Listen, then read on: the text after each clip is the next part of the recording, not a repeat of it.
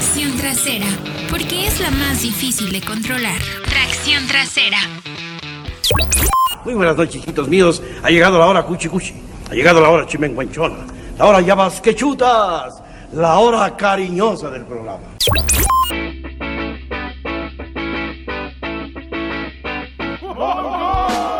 Tal amigos de Tracción Trasera? Regresamos de unas merecidísimas vacaciones. Bueno, sí me la prolongué porque no, no grabé todo enero. Y, pues ya acabó febrero y pues ya estamos aquí de regreso con todos ustedes. Y me da mucho gusto platicar con, con ustedes en este caso de, el invitado que vamos a tener el día de hoy. La verdad, un, un tipazo, un buen amigo de la Ciudad de México. Lo debo decirlo, deportista eh, en su máxima expresión, eh, deporte extremo. Eh, cuando lo conocí, pues todo el mundo fue la novedad porque debo reconocerlo, yo lo, yo lo ubico por, por su participación o estaba preparando para participar en los Juegos Olímpicos, pero hay que reconocerlo, fue de las primeras personas que habló de los deportes extremos en México con su revista, revista Extremo y me da mucho gusto saludar a Luis Andrés Carrasco Arena, mejor conocido como el Cuas. Cuas, me da mucho gusto saludarte y bienvenido a Tracción Trasera. Y pues vamos a darle y, bienvenido. Pues igual para mí es un gusto saludarte otra vez. Este, hater, no sé si puedo revelar tu identidad, pero. no, no te preocupes. Es un gustazo conocer, volver a verte. Este, y sí, muy contento de estar aquí contigo participando en tu, en tu programa, en tu podcast. Gracias. Oye, eh, ya, ya, ya platicé algo de, quién es eh, el Cuas, pero a final de cuentas yo te ubico y, hay que reconocerlo. Fuiste de los primeros en hablar en México, bueno, hacerlos, eh, sacarlos a la luz en medios, en revistas y de en lo que es televisión, de lo que son los deportes extremos en México, o me equivoco. No, sí, sí, tuve mucha suerte, fui muy afortunado de ser contratado como conductor de un programa de deportes extremos producido por Adela Producciones en ese entonces, que era Fernando de Garay, Tito Lara, Beatriz Acevedo, los productores. Este, y andaba buscando un deportista amateur y afortunadamente se dieron conmigo y sí, fuimos los primeros este, con ese programa. Y luego ya después, ah, eh, con, con, un amigo que se llama Guillermo Alducin, este, me invitó a participar con él para abrir, hacer la revista Extremo. Y sí, ya tengo, de, bueno, de eso hace 20 años más o menos. Qué padre, Cuas. Oye, eh, ¿quién es el Cuas? O sea, realmente, ¿por qué te llaman los, deportes extremos?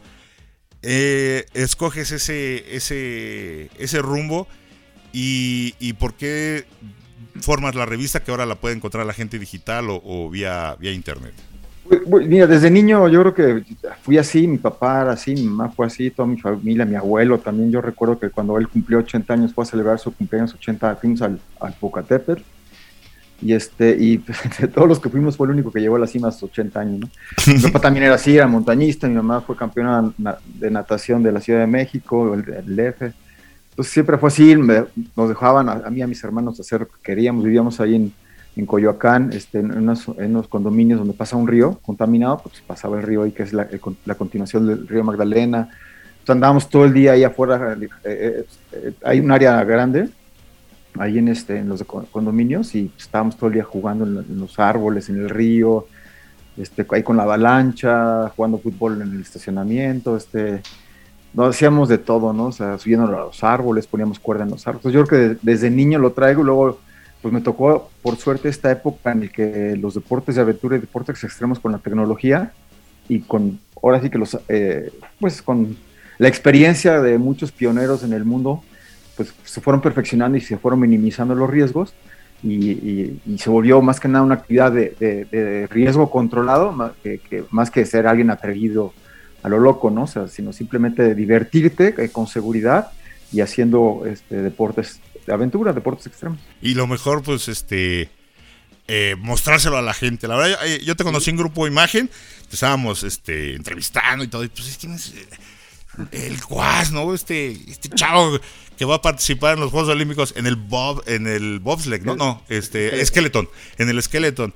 Pues láncense a entrevistarlo, invítenlo y que nos platique su experiencia, porque pues la verdad, pues nada más que fueras a las nieves, la Michoacana, ¿no? Pero a entrenar, pues dónde, practicar ese deporte y la verdad uno con su ignorancia pues ya va aprendiendo que puedes entrenar en verano este tipo de actividad deportiva, ¿no? Sí, sí, este, fue cuando estaba grabando el programa, fuimos a, Calgary con Fernando de Garay, el productor, y, íbamos a hacer un bobsled turístico. En hay, hay un bobsled para turistas y fuimos a grabar eso, pero estando ahí había una escuela de Skeleton, entonces pedí informes y quería, tirar, quería participar en esa escuela, pero ya estaba a la mitad, ya no pude participar, pero me invitaron, nos invitaron a mí y a Fernando a asistir unos meses después a, Noruega a un curso y ahí fuimos Fernando y yo, de hecho él iba como productor y yo, bueno, yo como conductor, pero aparte como, más bien íbamos como competidores y aprovechamos para, para hacer un programa y este, pues después de tomar el curso ya competimos ahí mismo en un mundial, él y yo, y ya yo, yo, me, yo me quedé, yo ya me quedé desde, esos, desde esas fechas practicando. Cada año me iba de forma amateur unas dos o tres semanas a Europa eh, o, a, Estados Unidos o Canadá a competir. Pero eh, pues también, ¿no? Y aprendí que también los norteamericanos, canadienses europeos, pues también durante el verano que no hay nieve, pues improvisan con trineos que les ponen ruedas o, hay, o hacen pistas de arranque con rieles y hice lo mismo aquí en México, entonces me hice un trineo de madera con un carpintero, le puse unas llantas de, de patineta que me patrocinó Valskate, una tienda de patinetas aquí en el DF. Y ya me hacía mi trineo y eh, en un principio entrenaba ahí en el Parque México, en la Rotonda. Y este, luego también, eh, luego ya cuando pude entrenar en, el Comité Olímpico, me la llevaba ahí al Comité Olímpico con el profesor Andrés Petrovsky, que era de atletismo, con Alejandro Cárdenas, y ahí entrenaba con ellos. Y luego también estuve entrenando en la UNAM y también ahí me la llevaba, ¿no? Alejandro Cárdenas. Oye, sí es cierto.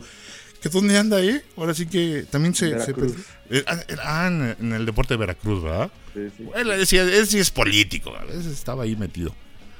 anda, anda apoyando a sus hijos, que son unos superatletas. Este, una es tenista y el otro se metió a correr también. Ah, mira. Lo que pasa es que andan, digo, están jóvenes, son adolescentes, pero, este, y tiene un gimnasio en Veracruz. Más que nada, creo que ahorita andan en el en el rollo deportivo con su familia y, con su negocio. Eh, hace poco hablé con él, eh, que, le agradezco mucho porque él me apoyó mucho cuando yo estaba tratando de clasificar, ¿no? Él, me hizo el favor.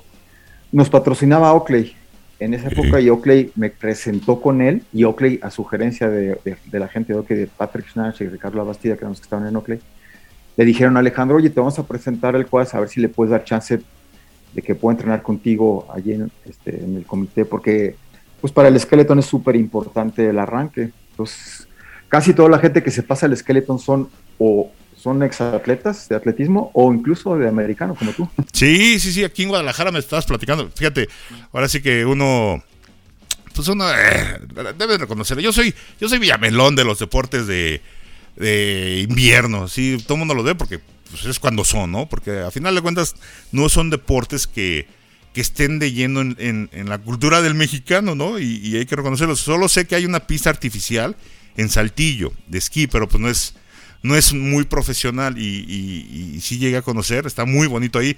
Pueden usar nieve artificial o nieve natural porque pues, se presta eh, la parte donde se encuentra ahí en Saltillo, entre Monterrey, casi llegando a Monterrey, está muy cerca de Monterrey, pero pues, está más bien en Saltillo.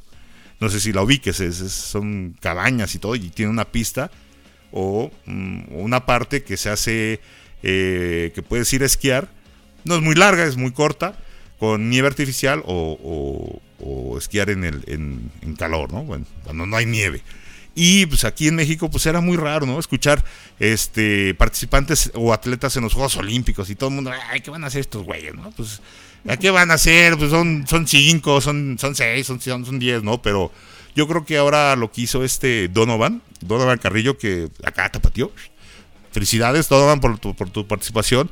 Como que ya marcó la pauta, ¿no? Porque él sí, o sea, realmente, él, como todos ustedes fueron a competir, pero muchos de ustedes no tenían las posibilidades o el apoyo y, el fogueo, ¿no? Que necesitan para estar a, un nivel muy, muy alto competitivo, ¿no? Donovan lo hizo en su, en su su modalidad en patinaje artístico, quedó doceavo, si no me quedó, y ya te quitó tu, tu nombre, tu, tu, lugar, porque tú eras hasta ese momento el mexicano mejor colocado en un deporte individual, ¿no? Sí, yo ni sabía, ahora que vino este esta Olimpiada me, dijeron, ¿no? Yo no sabía que estaba posicionado en el número 25, bueno, el mejor colocado, no sabía. sí, eh, depende mucho de, de, cada deporte, de las plazas que haya, este, este, en el Skeleton hay muy, muy pocas plazas. este, es difícil clasificar. Es como llegar a la final, o sea, lo que yo hice fue clasificar, por decirlo así, a la final de Skeleton, porque dos semanas antes de la Olimpiada eh, hubo una competencia de reclasificación. Habían pasado 12 eh, países en el circuito Copa del Mundo, o sea, por, por, puntos o por ranking, y luego nos dieron la oportunidad como un repechaje a otros países de clasificar, ¿no? Pero fue dos semanas antes y hay otras competencias como en el esquí, en el esquí alpino y en el esquí de fondo, que hay muchos lugares, hay muchas plazas, entonces es más fácil eh, clasificar. También creo que en el patinaje artístico está muy difícil, también hay pocas plazas, entonces este, pues ahora sí que depende de cada cada modalidad. Sí, cada modalidad, ¿no? Oye, pero siempre escuchábamos, la verdad yo, yo te debo reconocerlo, en, su momento siempre escuchaba del señor Hubertus von Hollenheim, ¿no? No sé si lo dije bien, era como que el, el que más participaba y dices, güey, pues ni mexicano es, ¿no? O sea, tiene, tiene nombre de, de, pues, pues, de mexica, pues no, no, no, no, no lo tiene, ¿no? Pero realmente son gente que, pues, por algo quieren participar por México. Yo debo reconocerlo, Cuas. En redes sí les tiré durísimo a la delegación de este año, oye. Discúlpame, debo de. Y ahí sí me, me, tiré como Gordon Tobogán, así en gordo en Skeleton. Yo sí lo hubiera armado, fíjate, pues arriba de 100 kilos, ¿cómo hubiera bajado como, como bala, cabrón? Pero este pues año. Para el vas. No, no, no, pues ve a los de Jamaica bajo cero, que van a hacer mi película y. no, no, así, desde lejitos. Ahora sí que somos este analistas de televisión, ¿no? Así de, de lejitos, ¿no?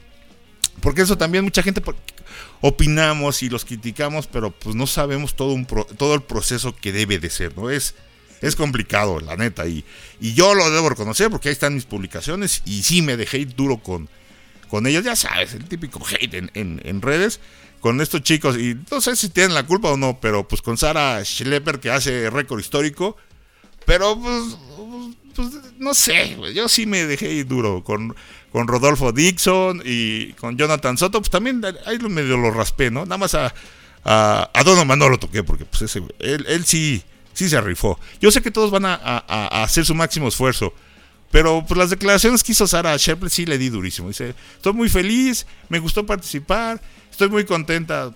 Pues no, ¿cómo que dices eso? Pues, pues fuiste de los últimos lugares, cabrón, ¿no? Pues, digo, yo, yo sé que no es no es eso un punto de comparación, pero pues no sé si realmente no tienes la capacidad o, el punto de diferencia de ser competitivo, pues mejor, oiga, ¿sabe qué? Hice mi mayor esfuerzo, traté de hacer, eh, mejorar mis posiciones, no lo logré, pues se falló, o sea, ser realistas en, en eso, ¿no? Pero no decir, muchas gracias, me gusta participar en México, no, porque pues es pues vas a romperte el alma, cabrón. Pues si vas a, bajar, pues uno está acostumbrado. A mí me tocó ver a Alberto Tomba, ¿no? Pues bajando en los esquís, güey, pues quiero que un mexicano baje así. Yo sé que va a ser muy complicado, pero ¿por qué no, por qué no lo hacen? Pues se entiende que pues muchos son como deportes eh, de, de hobbies para algunos, ¿no? Y eso yo, yo lo interpreté así y uno me hizo ver, ah, güey, es que es, es un proceso. Sí, pero es que para mí muchos este, estos deportes son su hobby. Porque si fueran realmente atletas consagrados, con preparados, pues estarían peleando entre los primeros 20 lugares, ¿no? Es, esa es mi opinión. No, claro que se puede estar en los primeros 20, se puede ganar medalla, claro. Pero para todo eso pues, se necesita eh, mucho trabajo. Eh, para ese trabajo pues, se necesita mucho dinero, se necesita un equipo. Entonces, en realidad, los mexicanos que hemos ido a participar a, a Juegos Olímpicos, la mayoría somos deportistas amateurs, porque pues nos pagamos todos nosotros, nosotros nos vamos viendo cómo hacer las cosas, este, y, pues, y, hemos tenido la suerte de que nos ha dado para clasificar, ¿no? Entonces, no está fácil clasificar, está muy, muy, muy difícil clasificar en cualquiera de los deportes que, uno vaya, aunque unos tengan unas plazas, está muy difícil.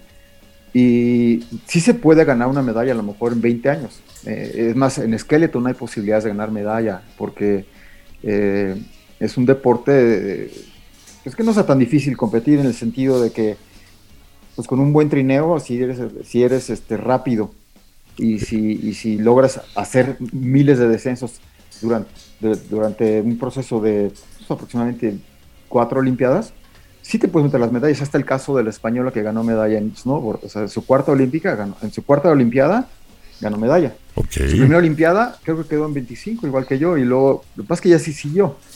Incluso yo también seguí, yo también traté de volver a, clasificar, pero yo lo hice de forma amateur, o sea, yo hacía 30, 40 descensos por temporada y competía contra gente que hace 400, 500 descensos.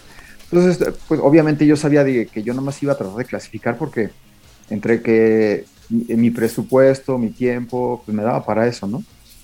Y nunca me, me, comprometí a, estar en, este, en los primeros, no sé, días del mundo, pues porque significa estar 100% metido eso y pues no, no me dejaba dinero o, o, me gustaba participar en otras cosas, diferentes razones. Pero si quieres ganar medalla en, el deporte que te metas, en el que sea, se puede, claro que se puede, pero hay que estar 100% metido en eso, 100% y con un buen equipo detrás de ti, sin importar si te apoya la persona, esos son pretextos, ¿no? O sea, yo lo veía con mis compañeros norteamericanos y canadienses, ellos también tienen problemas para financiarse, eh, las federaciones tampoco los apoyan al 100%. Y eso se debe a que es un deporte que no tiene un mercado tan grande como puede ser el fútbol soccer, el atletismo, el mismo béisbol, el americano. Cuando hay dinero en el mercado de ese deporte, le llega a los deportistas porque los empresarios pues deciden eh, como negociantes o como empresarios que les den frutos sus inversiones, entonces invierten millones en pagarle a un jugador millones de pesos al mes mensuales aquí en los equipos de primera división de México, pues ganan eso porque no es de justicia o que se lo merezcan o no, es porque el mercado lo genera. Claro.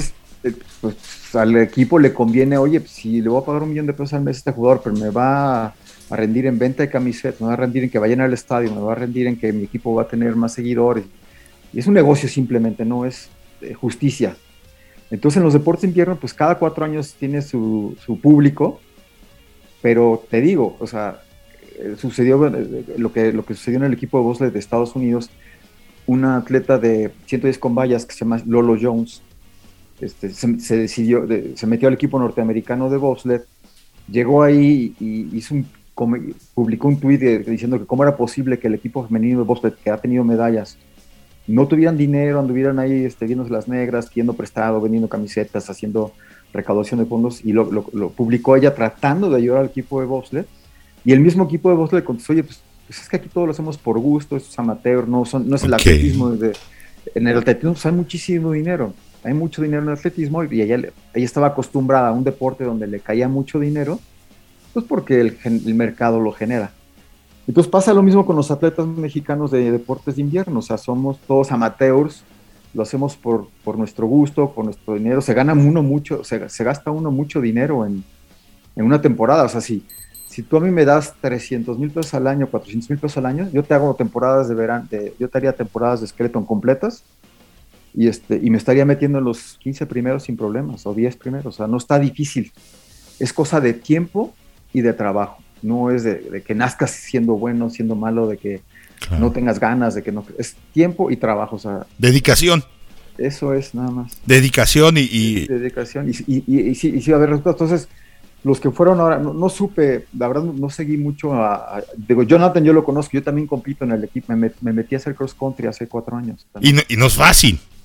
No, es pesadísimo el cross country, además los viajes y, Jonathan le ha echado muchísimas ganas. Jonathan es, Jonathan es, yo digo, te lo digo porque lo conozco muy bien, ahora fuimos a un campamento en Austria, un campamento de, verano, de entrenamiento de verano para esquí de fondo, que la Federación Mexicana nos apoyó con gastos, la otra mitad la pagamos nosotros, o sea, ellos nos pagan los boletos de avión y nosotros pagamos nuestro hospedaje.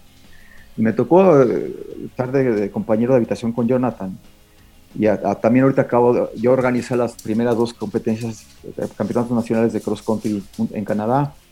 Este, y, Jonathan, pues, o sea, él, trabaja, se levanta a las 5 y media de la mañana, 6 de la mañana, creo que es ingeniero en robótica. Él se paga todo. Estando yo allá con él en Austria, se compró, no sé, se habrá gastado unos 5 mil dólares. Yo estaba ahí cuando le llegaron seis pares de esquí, porque necesitas muchos esquís en el esquí nórdico. ¿no? O sea, un atleta de esquí nórdico tiene ocho pares de esquí mínimo. Entonces, ¿por qué? Pues, pues, porque la nieve cambia de, condiciones este, de, un día para otro, en el mismo día, incluso tú puedes arrancar a las 8 de la mañana, pero al otro le toca salir a las 10 de la mañana, ya son otras condiciones de, nieve, entonces, y Jonathan, pues gastándote todo, gastándose todos sus ahorros para, para tratar de hacer un buen resultado, le echaba sale a desmayarse todas las veces que compite. Este, lo que pasa es que pues, lleva poco tiempo en el esquí nórdico y competir contra pues, los rusos, los noruegos, los alemanes, los italianos, los franceses, este, pues, son gente que lleva muchos años compitiendo. Y además la tecnología, o sea, la cera que, que ocupas para los esquistas es muy importante. Nada más para que te des una idea, en las Olimpiadas de Vancouver, que la nieve iba a ser difícil, el equipo nórdico, el, equipo noruega, se gastó nada más un millón de dólares en investigación para cera. O sea, para ver cuál iba a ser, y se mandó técnicos y esquiadores este, del equipo noruego, no, no los titulares, pero los que prueban equipo, a, conocer las condiciones de la nieve durante un año o dos, y se gastó un millón de dólares en pruebas para que la, cera que aplicaran en el día de la Olimpiada. Pues, Era la indicada. Ajá. Entonces, es, es, muy difícil o sea, competir así de amateur contra, contra los equipos que tienen mucha... Y, y, y, pues es un principio, o sea, ahorita todos los que hemos ido es por gusto, lo hacemos por gusto, ¿no? Sabemos que es muy difícil ir por una medalla, pero si quieres ir por una medalla se puede, pero hay que meterle mucho dinero y 100% dedicación. Chale, entonces tengo que meterme a donde, donde le tiré durísimo a Jonathan. Fíjate lo que no es saber y, y, criticar, y sí le, le tiré durísimo. Es muy buen tipo, Jonathan. Es Qué pena. la verdad, y este. Le, le, le, entrena muchísimo y él, él, sale a guacarear, o sea, en el, en el cross country ski, cuando sales es... Te bofeas así horrible. Es salir a vomitar. Literalmente. Sí, bueno, también yo cuando estaba entrenando con, con Alejandro Canas, yo, yo, yo nada más arrancaba, mi, mi deporte de esqueleto era empujar 30 metros, la verdad. Yo no hacía resistencia a la velocidad que hace un corredor de 400. Y ellos tenían, entrenaba yo con ellos, pero si ellos tenían que hacer este, una repetición de 400, 600, 800 metros, yo la hacía de 200, 300, la verdad que es una gran diferencia. Entonces los miércoles y los sábados eran los días de vomitar, o sea, ellos vomitaban. Hacían, no sé, 6, 7 repeticiones y de ahí se iban a hacer la repetición, tres minutos de recuperación, y en esos tres minutos vomitaban del esfuerzo que habían hecho y volvían a arrancar. Más bien iban crudos, cuás, cuás, iban, iban, iban enfiestados aquí de Guadalajara, luego que aquí no se da la fiesta, imagínate. Venían de echarse unos, venían de echarse unos cantaritos y ah, entonces decías, no, es el esfuerzo. ¿Cuál? Pues era el... Era el, día anterior. No, no te creas. Sí, sí lo creo. No, imagínate, pues, cuando de repente te llevan a correr al desierto de los leones allá, amigos de, de tracción trasera, algunos que, que ubican, pues el desierto de los leones es eh, la salida al Estado de México por Toluca y pues te quedas, estás casi a 3.000 metros o a los 3.000 metros ahí. No, si lo, había actividades en... Eh, porque cuando algún día fui atleta, nos llevaban a correr los, los sábados, ay no, era sufrir porque pues vas cansada toda la semana y pues no lo mismo hacerlo lo que hace un corredor profesional, ¿no? O, de atletismo que hacen sus, sus sprints y ya tienen sus rutas y sus caminos eh, pues, favoritos para hacer su entrenamiento, pero sí sientes la altura y ahí sientes que como dice el cuadro, es que la Virgen te habla y guacarea. Se llama Locotal esa pista. Ah, también Locotal, sí, sí, sí. ahí van puro Keniata y los mejores eh, fondistas de Mexicano. Sí, ahí, ahí de repente los ves y dices, ¿qué pues este güey de dónde se escapó, no? ¿Qué Pues ahí ves a un morenazo ahí. Que le, te, te, asusta, ¿no? Pero bueno, oye, oye, Cuas, eh, tú pareces, eh, la verdad, pues, este, a mí me, me, te busqué y todo eso pues, para platicar de esto, pero eh, ahorita que estoy escuchando todo lo que me platicas, ¿a ti cómo te fue en tu proceso? O sea, sí, por lo que escucho, sufriste por el apoyo. Eh, es, es, es, sabido que en México pues te dicen te vamos a apoyar, pero ah, muchas veces nada más te dan el uniforme, eh, el hospedaje, a veces la alimentación en el Comité Olímpico que la verdad pues antes de la pandemia pues ya dejó mucho de qué hablar, pues luego ya hicieron su centro de alto rendimiento, hubo mucho problema en México referente a este tema, ¿no? De los, de los apoyos, que si te entrenas aquí eh, eh, entras o clasificas, si no entrenas o eres amigo conocido familiar y consentido del entrenador o de los directivos, pues vas. Escuché que dices que pues, todos, hay unas marcas, hay unas metas. Aquí en los Juegos Olímpicos, en tu caso, ¿cómo, cómo, cómo definir un, un lugar para... Por ejemplo, yo quiero ir al bobsled. Yo me traigo a mis cuatro amigos. Pues, pues yo veo que en México, sinceramente, o, es la ignorancia mía, sácame el error, no hay, una, no hay marcas mexicanas como en otros deportes, ¿no? Que te permiten hacer dos, tres torneos y si quedas en los primeros tres lugares o los primeros dos lugares o lo ganas, ya tienes tu lugar asegurado. Aquí, ¿cómo es? O sea, tú tienes que ir a buscar tu pase al extranjero o por decir en México, ¿sabes qué? Pues nadie participa en... Ahorita no hay nadie en Skeleton, ya no lo hace el Quas. Pues yo quiero ir al Skeleton, me apunto. ¿Ya tengo asegurado mi pase o tengo cómo, lo demuestras o cómo lo aseguras? No, de hecho sí había como como 10 o 12 chavos haciendo Skeleton, este, el bobsled también, no, no, o sea, eh, primero pues tienes que ser el mejor de tu país, ¿no? Este, pues que se, se demuestre en, las competencias internacionales, ¿no? Que tenga mejores puntos. Hay un ranking. Por ejemplo, ahora que fue la, la clasificación para eh, el cross country ski, en el cross country ski ya somos como 20 mexicanos. Entonces, este, Jonathan en el mundial, que fue este año en Overdrive, en no, bueno, Over algo, en Alemania, este, Jonathan eh, consiguió el pase. Ok. Consiguió el pase, pero habíamos, este, habíamos varios ahí persiguiéndolo, que no lo íbamos a ganar porque la verdad era el más rápido, pero pues ahí estábamos detrás de él por si se enfermaba o por si no podía, o que hay muchas cosas, ¿no? Que pueden... O lo tiraban, lo tiraban ahí por el, por el vado de, la montaña, no, no es cierto. Sí, no, sí, no, no, o sea, cualquier cosa, ¿no? Entonces, este, pero entonces la federación dijo, va a ir el que esté mejor rankeado, y él, él eh, fue el mejor rankeado porque siempre incluso en el campeonato nacional ganó él y, la verdad sí nos llevaba mucha Ventaja. distancia, nos ganó. Y, entonces él, va, ¿no? Y entonces ya, ya que se obtiene la plaza como país, pues va el que está mejor rankeado. En el Skeleton, en esa época yo, era yo sí era el único, en esa época mexicano, pero tuve que conseguir mi clasificación en una competencia que se llamaba, eh, una competencia de clasificación donde nada más pasábamos este, cierta cantidad y, y ya pasé, ¿no? Eh, eh, entonces hay que clasificar como país y luego el que esté mejor rankeado en, los, en, los, rankings de la, cada federación. Ok. va. Ya. Pero la federación puede decir finalmente, oye, ¿sabes que Sí está rankeado él en primer lugar, pero no, ahora va a ir esta persona porque el que tiene la última palabra son las federaciones. Ok.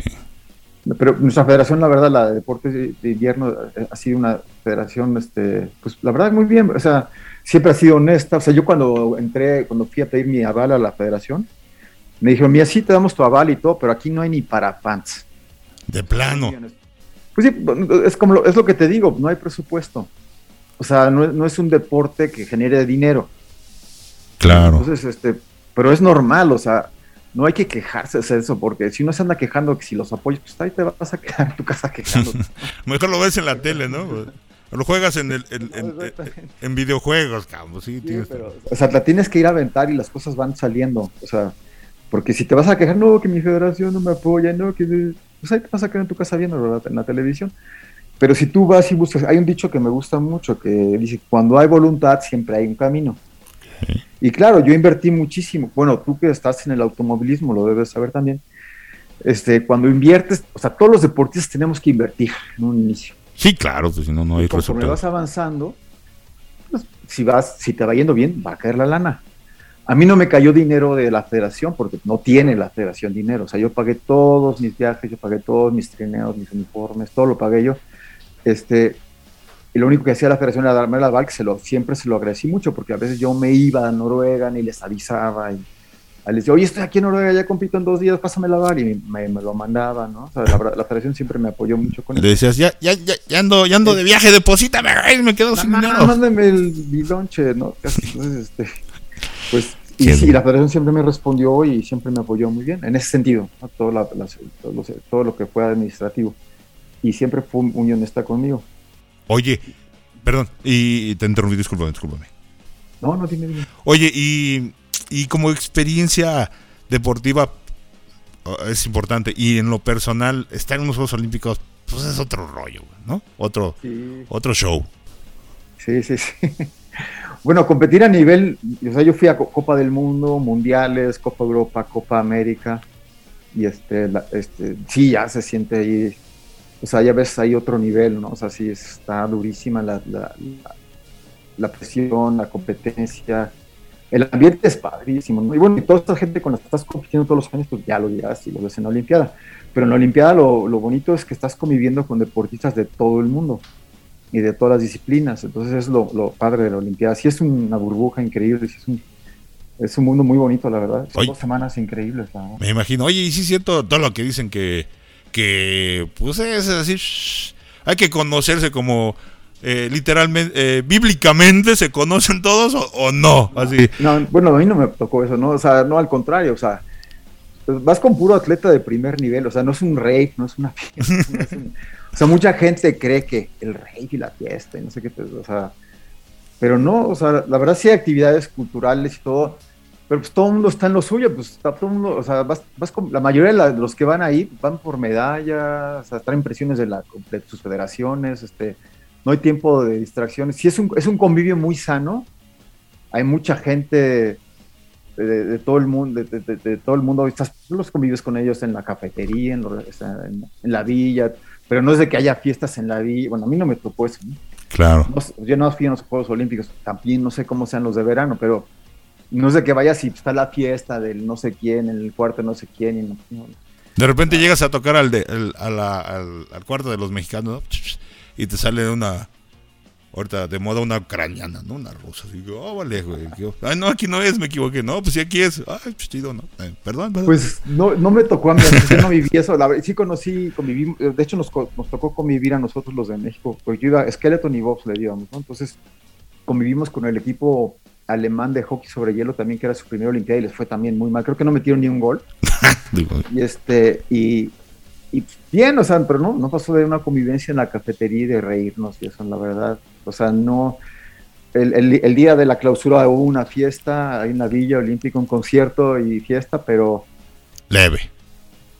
no, sí, una fiesta así de convivio y todo. Seguramente muchos se conocerán y se casarán y algunos tendrán que otro que ver, pero no es el despapá y el destrampe que, que todo el mundo se imagina. En- no me tocó a mí eso, ¿no? Órale. Oye, ¿a ti no te, a ti no te inspiraron los de Jamaica Bajo Cero? ¿O, o sí? ¿O a ti te tocó? No, fue No. después, ¿no? ¿O antes? No, no, no. No, bueno, de hecho, de, hecho, o sea, yo en el Skeleton, o sea, uno de los que, que- que- de, de los verdaderos de Jamaica bajo cero del bobsled, o sea, de los que le hicieron la película, se, del bobsled se pasó al Skeleton. Ok. Y me tocó competir con él y además en una ocasión lo tuve de, dos, ya no me acuerdo, de compañero de habitación en, en Lake Placid en Nueva York, en el centro olímpico, porque a veces me iba a entrenar a Lake Placid y hay un centro olímpico ahí, entonces pues te dan habitación, pero a veces como son grandes te ponen ahí con gente, entonces se llama Ricky McIntosh. Entonces Ricky se había pasado del bobsled y se pasó al skeleton y conviví con él eh, como compañero de habitación en una ocasión. Y de hecho él se quedó fuera de Salt Lake City, yo lo eliminé. Ah, huevo. pues, es Él no clasificó. pero, pero, y de hecho en esa Olimpiada, de, de- en la Olimpiada de- del 88, donde se inspiran en la película de Jamaica bajo cero, ahí compitió México en bobsled con los hermanos Tamés de Guadalajara, Así, ok. que son los que hicieron la pista ahí de la Parque Revolución, y los demás, eh, eh, México quedó mucho mejor que, que Jamaica. en esa Olimpiada. Jamaica en esa Olimpiada quedó eliminado porque se voltean ¿Sí? y el trineo no cruza. Sí, o sea, son, eran cuatro descensos, se voltean y no cruzan, entonces quedan, ponen como did not finish, DNF, did not finish, ¿no? no terminó. Y México le fue muy bien, quedó mejor que clasificado que Jamaica. O sea, México en el bobsleigh dio muy bien, o sea, los hermanos Tamés, Carlos Aranda, el que te menciono que es el americano también allá, ellos, ellos lograron eh, podium en Copa América, lograron podium en Copa Europea. O sea, en tienen muy, muy buenos resultados. Much- eh, han destacado más que Jamaica, Claro, pero Lo que- pero vendió más Jamaica para la película. Y de hecho siguen viviendo de eso. O sea, Jamaica todos los años se va a Estados Unidos a los centros comerciales a firmar autógrafos. de plano. Tienen, ti- sí, tienen muchos patrocinios al equipo jamaiquino por, o jamaicano, como, como gusten decirle, por, por esa película. Pues esa película les hizo este Le resolvió la vida en, en deportes invernales. Exacto. Entonces ellos todos los años se van a, firmar autógrafos a la- allá a Estados Unidos y Jamaica bajo cero y este y, les va bien en ese sentido. Ellos tienen bastantes fondos por eso. Pero si te contara yo las aventuras del equipo de bosques mexicano, te mueres de la risa. Hay unas buenísimas. ¿eh? Entonces, de hecho, hasta andan ya pensando hacer una, serie porque la verdad que las anécdotas del equipo de bosques de México están de campeonato muy buenas. No, pues, y luego que todos son familiares, ¿no? Hermanos Jorge, José Eduardo, Luis, Adrián y Roberto, ¿no? Son los que... Yo, yo- yo conozco a Roberto. O sea, los que fueron a Calgary son y a Calgary y Albertville fueron los, los hermanos. Y luego el más chico era Roberto. Ok. Entonces a mí me tocó competir con Roberto, bueno, participar con él en, este, en el ciclo olímpico para Salt Lake 2000 2002 y competir con él. Y luego el- también los, o sea, seguimos compitiendo hasta como los... Yo, yo dejé de competir en 2014, entonces este... eh, él también, por ahí andaba, entonces lo conozco muy bien, es muy buena persona, vive en Puerto Vallarta, Roberto. Y él fue el que, él fue el que armó la pista de, de- de empuje de revolución, el Parque Revolución, y también hizo el campeonato mundial en 2005. Y fíjate, También ayudó a muchas personas a... perdón, a- fíjate antes de, de- de iniciar la plática contigo, me, me comentabas, yo vi que la pista y está abandonada, nada. O sea, Es que- sí, es que hubo un problema ahí con Roberto del CTC, eh, que tuvo problemas ahí con la con los de estos de comude. no, con los de los que hacen el antidoping. Ah, ok, ok, ok. Lo- le fueron a hacer antidoping allá y este pero no le pedían prueba de orina, sino le, le pedían prueba de sangre. Entonces él dijo, "Sí, nada más dame chance de hablar con mi federación", Ajá, porque pues él tenía dudas porque siempre es prueba de orina. ok. Y, y en lo que él se comunicaba con la federación, los del creo que se llama WADA, los de WADA. No, guada, ok, ok. los del WADA, se, o sea, aplicaron eso como un rechazo, como, que, como si se hubieran negado. Claro que ocultaba algo. Ajá, pero no estaba ocultando, nada más quería pedir informes. Y en ese lapso de tiempo de horas, pues lo vetaron de por vida. Ay, bueno. Sí, se vieron, se vieron un poco estrictos, porque aparte, digo, él ni siquiera, o sea, ni siquiera traía una- una- un arranque así de, de, de primera, ¿no? O sea, estaban situados como a mitad de tabla en el arranque, pero los del agua hacen aleatoriamente pruebas, o sea, o sea, tú tienes que todos los años tienes que decirles que voy a estar aquí y tienes que decirles dónde vas a estar. Claro, para que te ubiquen. Ajá. Entonces le cayeron de sorpresa y dijo, sí, sí te lo hago, dan- déjame confirmar con mi federación. Y en lo que le contestaba la federación, ellos tomaron como una negativa y lo vetaron. Entonces se desanimó mucho Roberto y pues, la verdad se salió. Y la verdad que él sí ayudaba muchísimo. Era, era, era, era una, muy, una persona muy importante en este deporte y desgraciadamente desde que él se salió, bajó mucho. Claro. Sí, porque ya no se tiene noticias de, pues, de alguien que quiera retomar ese esa modalidad en México, ¿no? Pero Ahorita bueno, hay, un, hay un equipo, hay un chavo que se llama José Gaitán, les mando saludos a José Gaitán, a Saúl, a David, a Daniel, este, eh, Daniel Ríos también, que él era campeón nacional de lanzamiento de bala, y ellos, ahorita los- yo los estoy apoyando en lo que es orientación eh, administrativa, ok. porque quieren clasificar para Italia. Ah, Pero José Gaitán ya tiene su, su licencia, este, y los otros son eh, los Bregman, los que empujan, ¿no? órale, pues que se vengan, fíjate, aquí, aquí en Quiere Guadalajara. decir, necesitamos gente de tu, de tu ¿De mi Forge? No, imagínate. Me- los van a lastrar para que a los demás equipos. este, tu biotipo es de bobsled.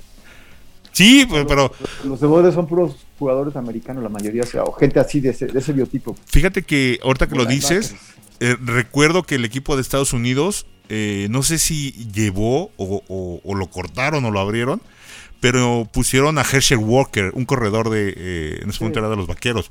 Pero pues tú los ves en mayones y dices, no, este güey, no manches, que No, no, sí, los jugadores de bobsled son, digo, los, los, los, los- los atletas de bobsled, todos parecen linebackers o alas cerradas. Sí, están O trabadísimos. corredores, O sea, están muy fuertes. No, pues si Roberto Roberto Tames, pues ahí también pues, no canta mal la ranchera, está en su momento estaba bien. Muy fuerte. Y Carlos Aranda, pues Carlos Aranda, es que, que fue el piloto que le siguió a Roberto Tamés, que también lo, obtuvo muy buenos lugares, también creo que se subió al podio en Europa, se subió al podio en este...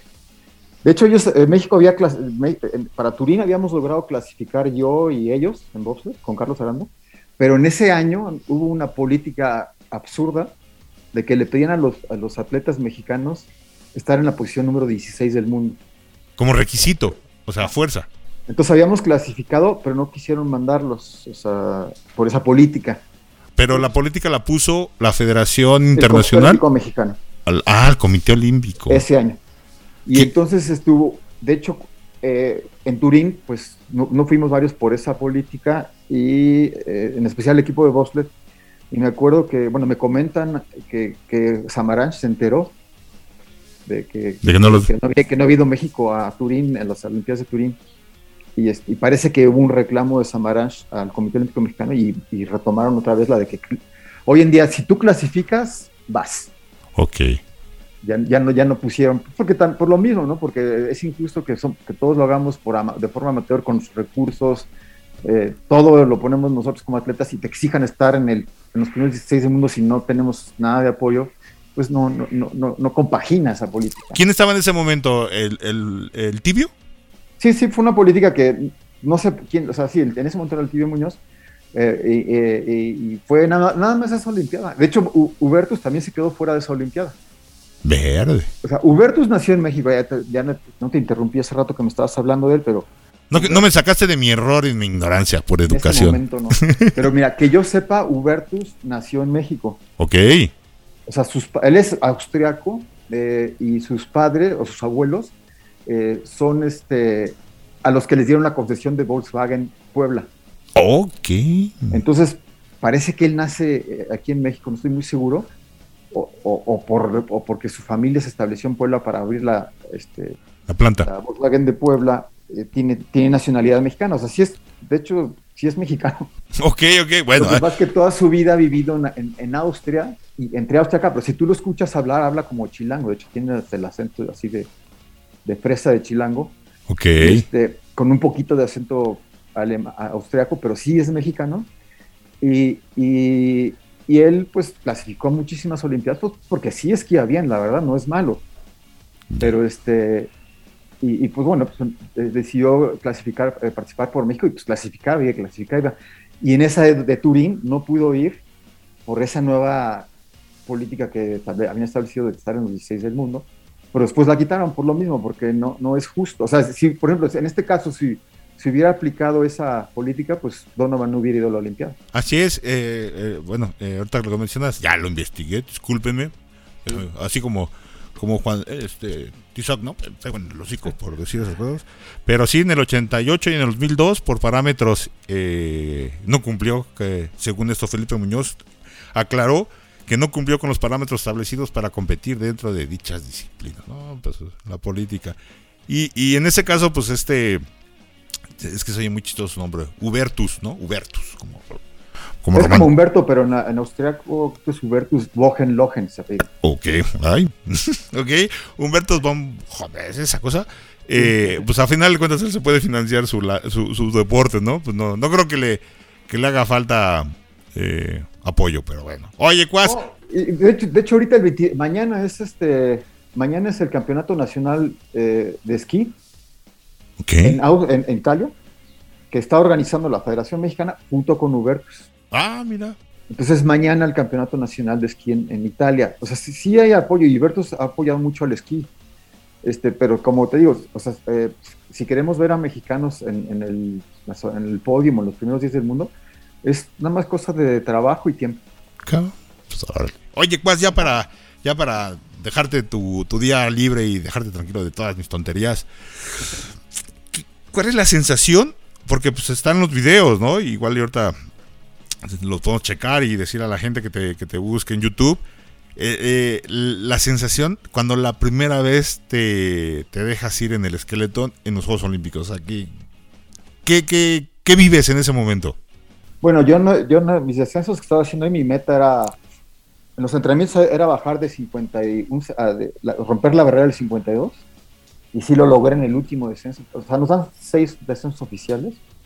Entonces yo había estado haciendo 52 y yo quería ah, romper esa barrera y, en, mi último descenso, en el descenso 6, hice 51-99, lo rompí. Y el día, el día de que yo competía, este, pues yo pensaba seguir bajando mis tiempos, pero nevó.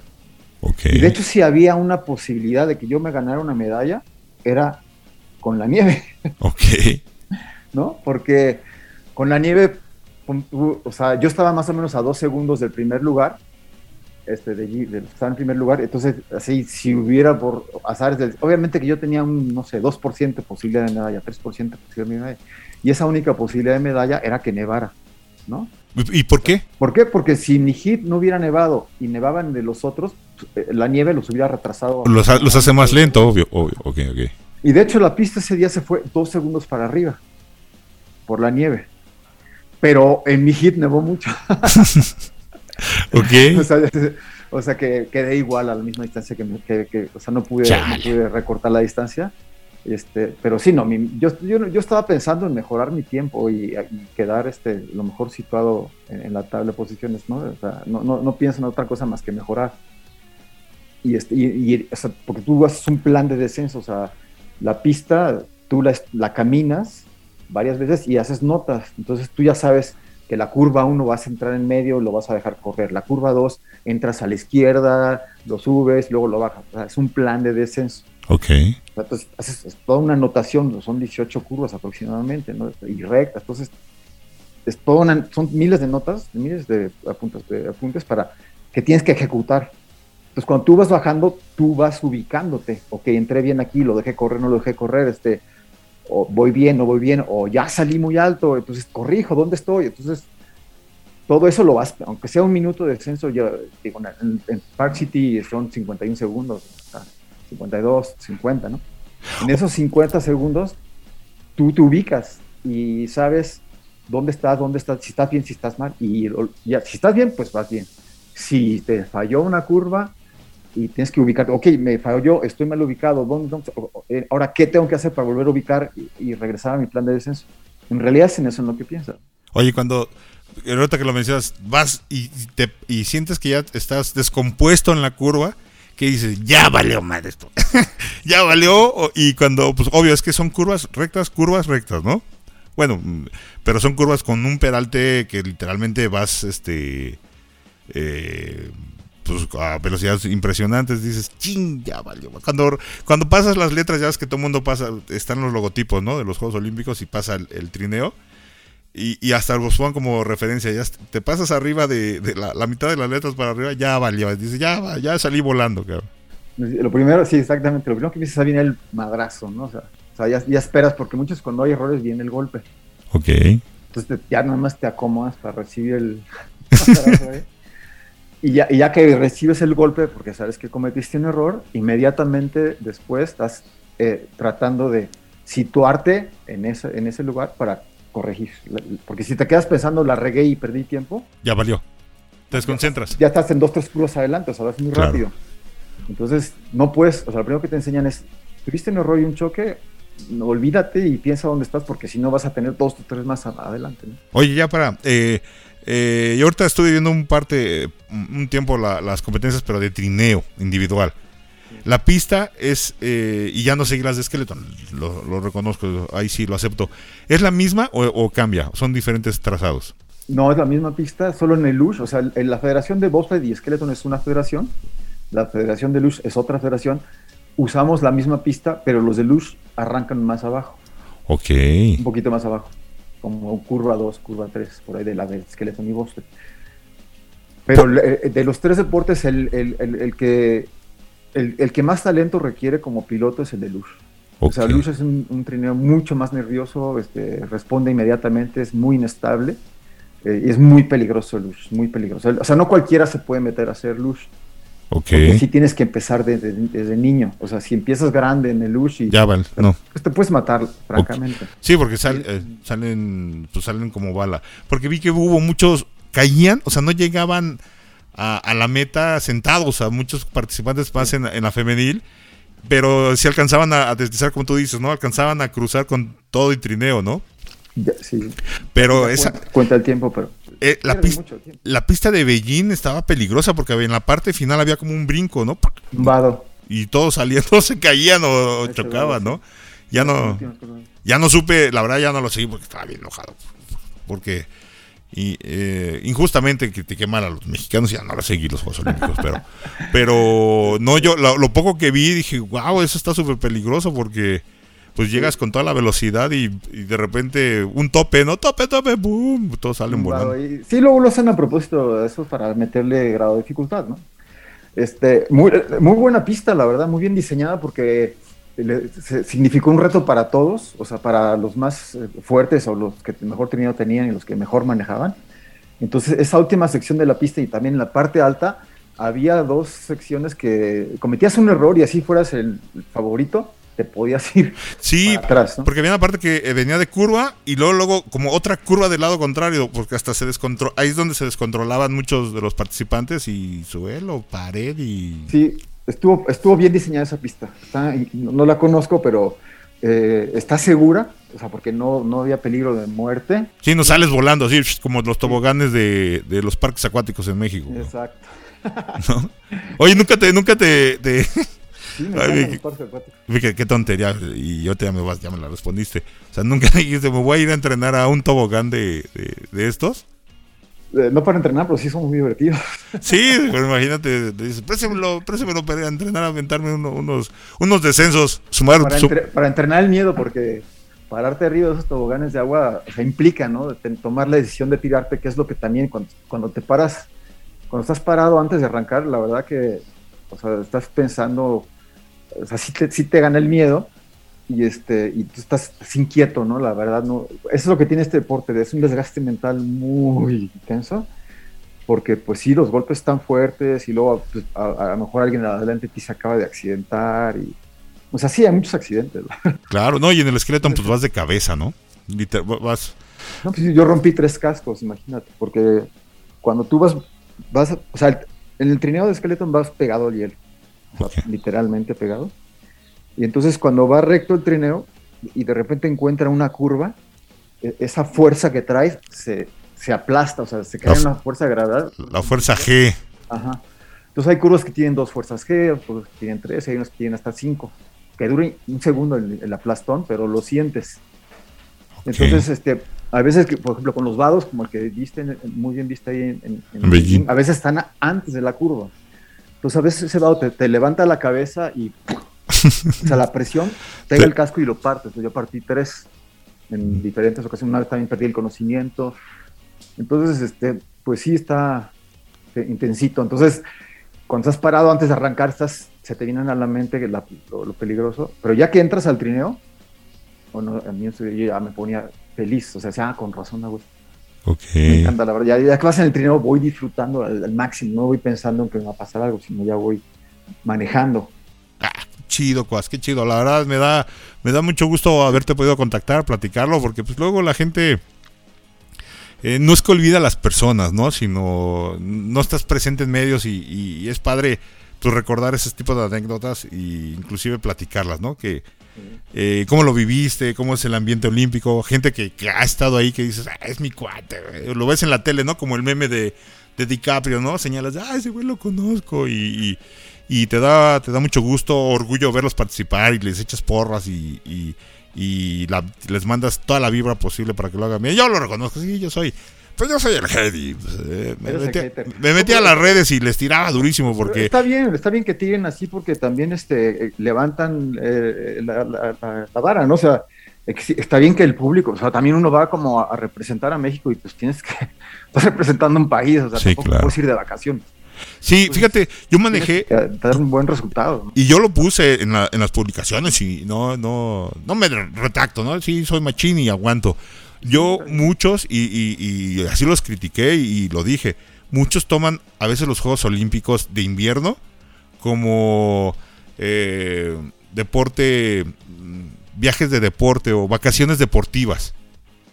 Yo, muchas es la percepción de, del Villamelón, del que quiere que el mexicano siempre esté en los primeros tres o ganando medalla, pero eh, hay que reconocerlo. Algunos sí lo hacen, no, no todos, vaya, y no lo digo por esta delegación especial, sino también en las de verano. Muchos hacen turismo deportivo y eso no está chido. O sea, para eso hay otras partes que, pagas y dices, bueno, me voy a ir a, lo- a los, a los rápidos, güey, voy a hacer kayak, pues ya sabes que, que es algo para, para divertirte, ¿no? El otro, estás representando un país, una nación y, y hasta en ciertas modalidades te juegas la vida. Y, y a veces uno lo toma como falta de respeto. De, güey, pues me divertí, muchas gracias. No, no te divertiste, güey. no. Es, No, Sí, no, es- tienes que, o sea, hay, hay una exigencia, hay que responder, no puedes, Claro. aunque seas amateur y te lo pagues tú, claro. estás representando a un país y a mucha gente y pues tienes que dar lo mejor de ti. Sí entiendo que mucha gente a veces piensa que uno va de, de vacaciones, pero no, no. O sea, yo no, yo te digo, yo, yo estaba todos los días tratando de mejorar mis tiempos, mejorar mis marcas. Y dije, sí tengo, o sea, sí había una posibilidad de medalla de 1, 2, 3%. Y cuando llegué y estaba nevando, dije, "Puta, ahora es cuando. O sea, De aquí soy, dices. Exacto, sí, o sea, porque te están dando las condiciones de que, de que en mi hit no nevara nada, porque cada vez que pasan limpiaban la pista. Sí, la, la dejan Pero más. pues, ahí y no, pues ahí se ven los videos como cuando salgo yo, se soltaron la nieve. y entonces me quedé exactamente a dos segundos por descenso de los primeros lugares, ¿no? o sea, a, lo que yo ya sabía que iba, o sea. pero este, pero no, yo por ejemplo en, esa Olimpiada yo de entrenador contraté a uno del equipo norteamericano que, que no había clasificado, Trevor Christie, o sea, como mi entrenador. Ok. en vez de llevarme a mi, a mi familia, que sí fue mi familia a visitarme y todo, pero no, no puse a mi papá de entrenador. Sí, claro, como en otras modalidades se acostumbra en México, ¿no? Para... Yo agarré y le dije a, Trevor, oye, me echas la mano porque quiero mejorar lo más que se pueda. mi sí, Y entonces Trevor fue mi entrenador, no, no, no, este, no registré un cuate o a mi familia, no para nada. Fíjate que yo aquí en Guadalajara quiero organizar una una carrera de carritos de, jabón, como las, las, hacen en Estados Unidos o en, o en los países de, Centroamérica, que luego hay videos que dices, güey, salen volando estos güeyes los carritos de, de valeros, ¿no? Aquí en Guadalajara hay una parte que se llama Bucambilias, no sé si ubiques. Creo que sí. Es como si fueras a, a Interlomas, allá en la Ciudad de México, Santa Fe, y hay una parte por Whisky Lucan que hay muchas calles y edificios, ¿no? dices, pues, órale, güey, déjate ir y, a ver, de aquí debe salir algún campeón de, de Skeleton le digo, de...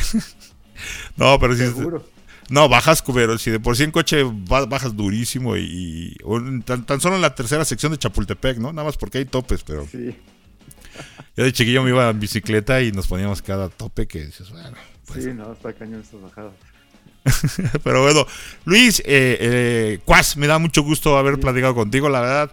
Eh, hay mil, miles de temas que eh, tratar contigo, platicarlos. Aquí en Tracción Trasera hay mucha diversidad en ese sentido. los temas son libres y, y, ahora pues que te sigan. ¿Qué proyectos tienes para ti para finalizar?